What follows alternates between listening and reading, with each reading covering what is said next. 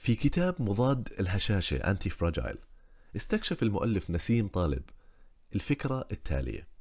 إذا كانت هناك بعض الأجسام هشة تنهار من أصغر الصدمات مثل الزجاج هل هناك أجسام عكس ذلك أي تصبح أقوى مع الصدمات؟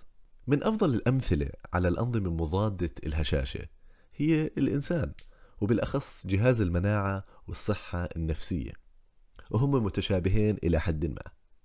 جهاز المناعة بتعلم من البيئة المحيطة فيه عن طريق التعرض للمواد والميكروبات اللي قد تكون مؤذية له لكنه بذلك بيبني نفسه ليصبح أقوى في المستقبل. فمثلا أظهرت الدراسات أنه التعرض للفستق منذ الصغر يؤدي إلى نسب أقل من الحساسية ضد الفستق في المستقبل أي أن الحماية الزائدة للأطفال من التعرض لأي مواد مضرة أو ميكروبات قد تكون مؤذية لهم على المدى البعيد.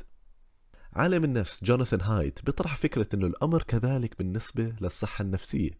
الحماية الزائدة للأطفال من التعرض للمخاطر أو المضايقة أو الفشل أو حتى التنمر هو سبب رئيسي لارتفاع نسب القلق والاكتئاب عند صغار السن لما يكبروا.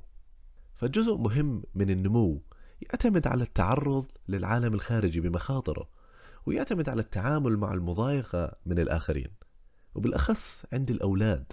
فالحماية الزائدة للأطفال تحرمهم من النمو في هاي المجالات مما بيجعلهم أكثر هشاشة عند التعرض لهاي الأشياء كبالغين. تماما مثل الحماية الزائدة من الفستق. أنا الدكتور آدم بطاينة بتمنى لكم الصحة والسلامة.